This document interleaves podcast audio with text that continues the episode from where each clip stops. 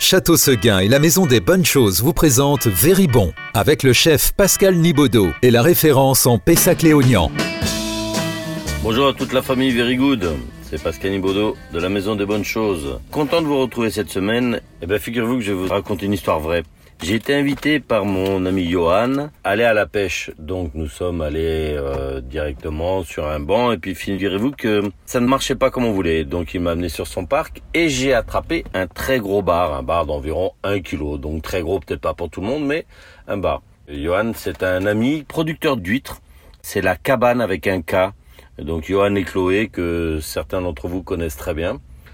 Et il m'a posé une question. Il m'a dit mais Pascal, un poisson faut le laisser reposer.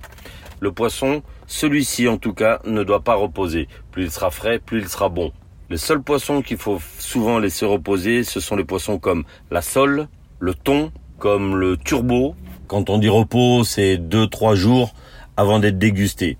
Et donc mon bar, je vais le cuire maintenant. Je l'ai nettoyé dans l'eau du bassin, juste devant chez Johan et Chloé. Ensuite, nous, j'ai mis du thym, du sel, du poivre et je l'ai cuit. On le cuit une minute pour 100 grammes plus deux minutes. Si ça avait été en croûte de sel, on l'aurait cuit une minute pour 100 grammes plus 5 minutes de plus. Ensuite, on le sort du four et on laisse reposer 5 minutes. Vous avez sous l'abdomen une grosse arête que l'on tire. Si tout se déchire, c'est que c'est cuit. Je répète, au bout des 5 minutes de repos après la cuisson. Évidemment, quelque chose dont on n'a pas parlé, c'est la température du four. Maintenant, les fours sont assez précis. On va dire 180 degrés, 190 maximum.